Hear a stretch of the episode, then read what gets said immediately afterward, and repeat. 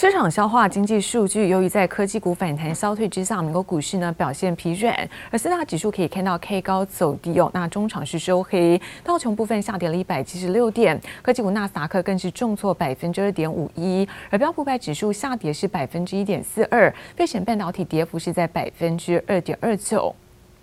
再来看到呢，是欧洲的相关消息，疫情的确诊数升高哦，那市场也担心货币的政策紧缩，那欧股受到防御跟旅游类股的拖累之下，K D 再加上产品股下跌之下，但汽车类股跟半导体是出现走高，那中场欧股呢是涨跌的互见，德国小涨百分之零点一三，而法国跌幅则在百分之零点五零。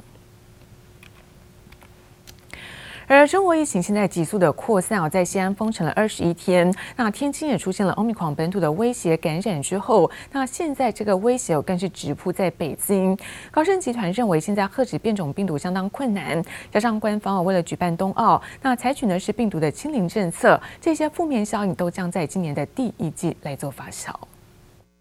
人口达一千三百万的大陆西安市，因疫情严峻，从去年十二月二十二号宣布封城到现在。It's one of the biggest lockdowns China has imposed during the pandemic, one that looks a lot like what happened in Wuhan two years ago when COVID-19 first emerged. 相隔两年，中国官方再出重手，在西安确诊突破两千例之后，采取严格的清零防疫政策，确保二月北京冬奥能顺利举行。 不过，西安是大陆半导体、新能源汽车等产业生产重镇，包括中国大厂比亚迪以及南韩三星等均在该地设厂。But this time, what's happening in Xi'an has sparked a nationwide outcry online about food shortages. 中国政府果断封城，如今西安封城进入第三周，不止引发当地民怨沸腾，南韩大厂三星也缩减当地快闪记忆体产能。And the lockdown in Xi'an could also threaten the global semiconductor shortage, especially since the city is home to some of the world's biggest memory chip makers. 西安封城并未抑制疫情蔓延，天津在一月爆发中国首批 Omicron 本土感染案例，相关区域也收紧旅游限制，店家大幅关门。高盛集团认为，遏制 Omicron 变种病毒困难度倍增，疫情重燃削弱消费者力道，将中国今年的经济成长预测从原来的百分之四点八大幅调降到百分之四点三，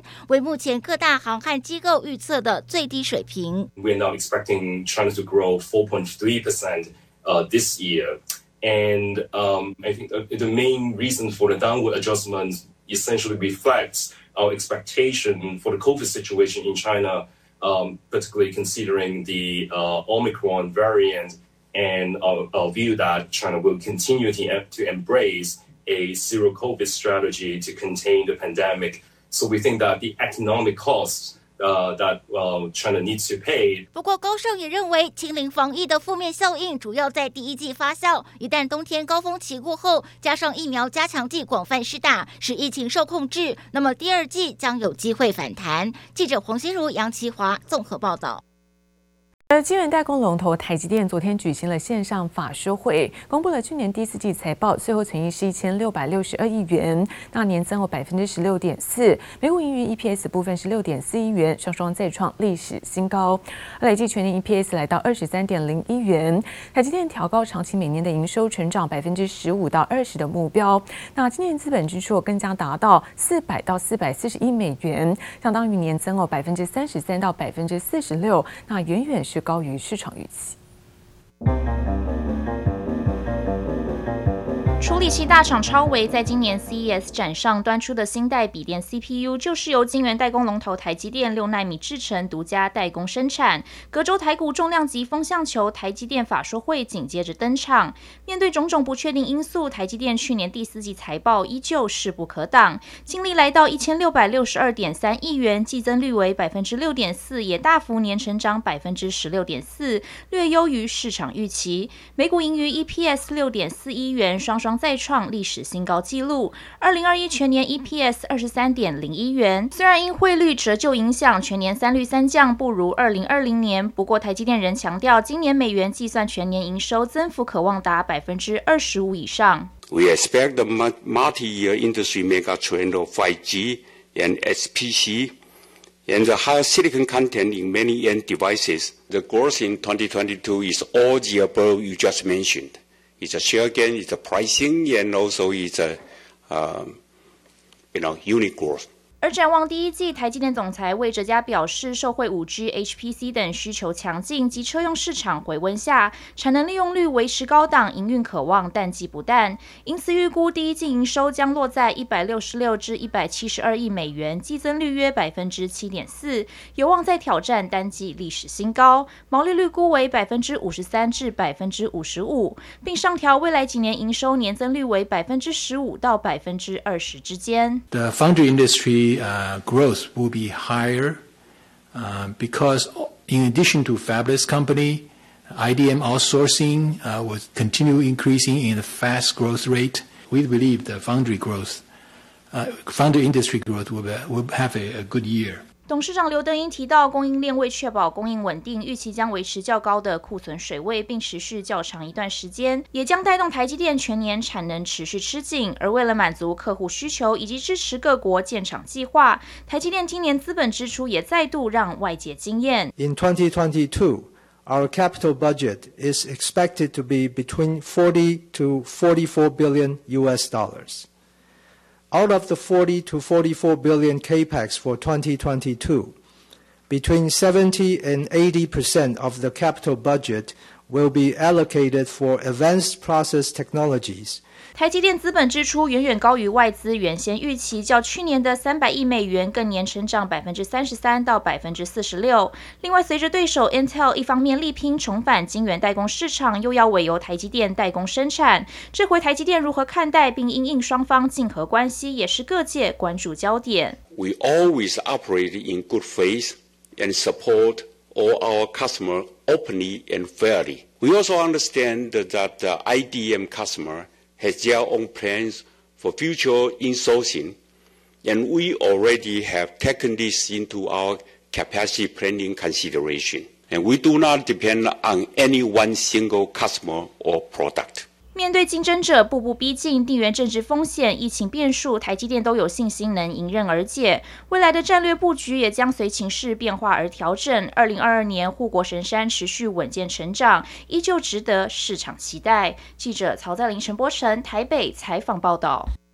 而台积电在昨天法学会释出了第一季的展望，外资的焦点在于资本支出跟客户需求。而在先前上调台积电目标价到一千零三十五元的高盛，也关注二十八纳米是否会重复下单。台积电总裁魏哲家表示，观察到二八纳米长期的结构性的需求，那看好未来应用都会带动成长。而外资又连续两天认错回补，昨天再买超了一万张，三天合计一共买进台积电超过三点四万张。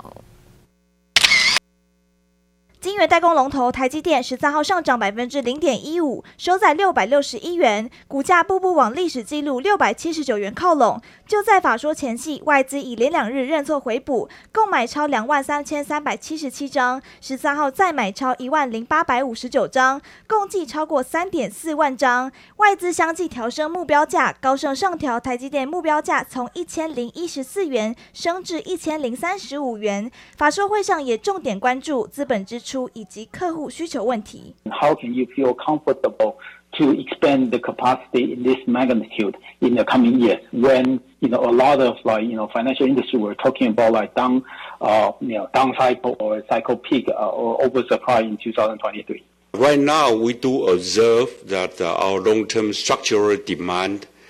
at 28 nanometer was to be well supported by to be in one word actually uh, the enrichment in the silicon content in many end devices that developed in recent years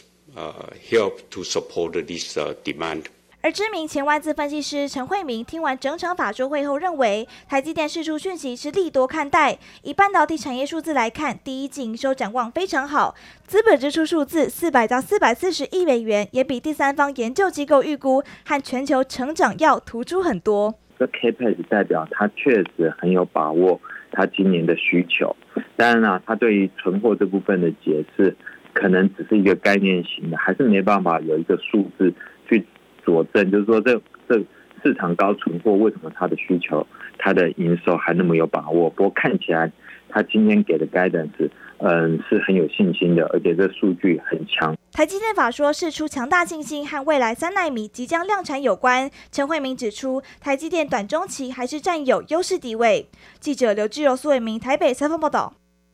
而新台币汇率在昨天升值两分，收在二十七点六四八。不过，随着联准会有缩表升息在即，使得成长股表现相对比较疲弱。而外资高盛市井以科技股为主的新兴市场货币，像在韩元、台币等等，未来恐怕会面临到贬值的压力。不过，台股周四在金融股台积电领军之下，指数收在一万八千四百三十六点，而金融股再度的强势大涨，成交占比也拉高到将近百分之十以上。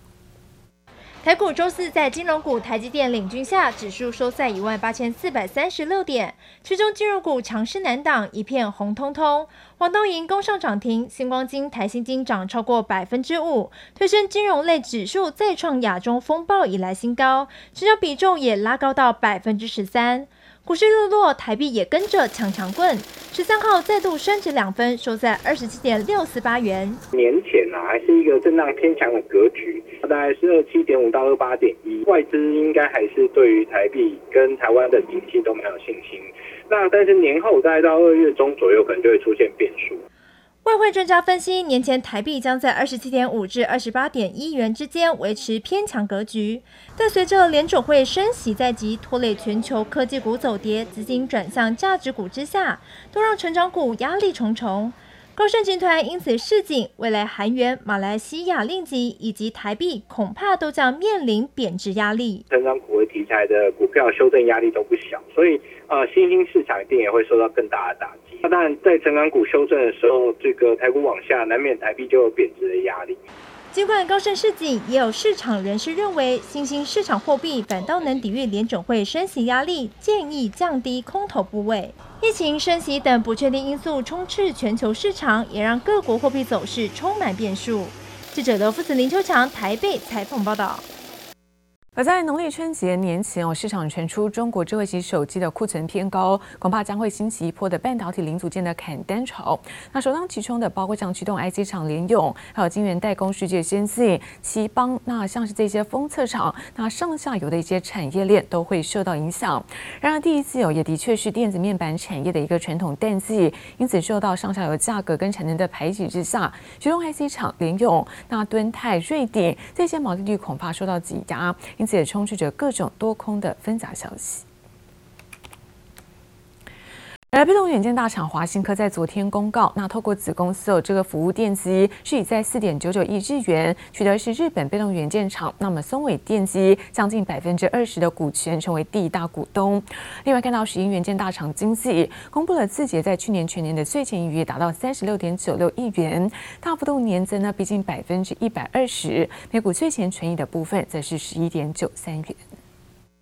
被动元件厂华新科周四公告，日本子公司福屋电机以四点九九亿日元（约新台币一点二亿元）取得松尾电机百分之十九点八九股权，成为该公司第一大股东。公司表示，希望借由此次投资，增加在日本市占率，同时增加坦质电容、薄膜电容还有电路保护元件的产品线，强化华新科被动元件产品组合，扩展在车用、工具机及工控等市场的应用。石英元件厂经济公布，去年十二月字节合并营收十一点三八亿元，累计去年全年字节合并营收一百五十二点四五亿元，创历史新高。去年税前获利三十六点九六亿元，年增百分之一百一十九点四，每股税前纯益十一点九三元。展望今年，法人指出，随着五 G 手机、电动车还有 WiFi 六渗透率提升，预估今年全球石英元件需求可望维持双位数百分点成长。预期今年本业业绩可较去年成长百分之八至百分之十。通路商上期科技十三号公布第四季财报，单季归属母公司税后净利零点六九亿元，年减百分之四，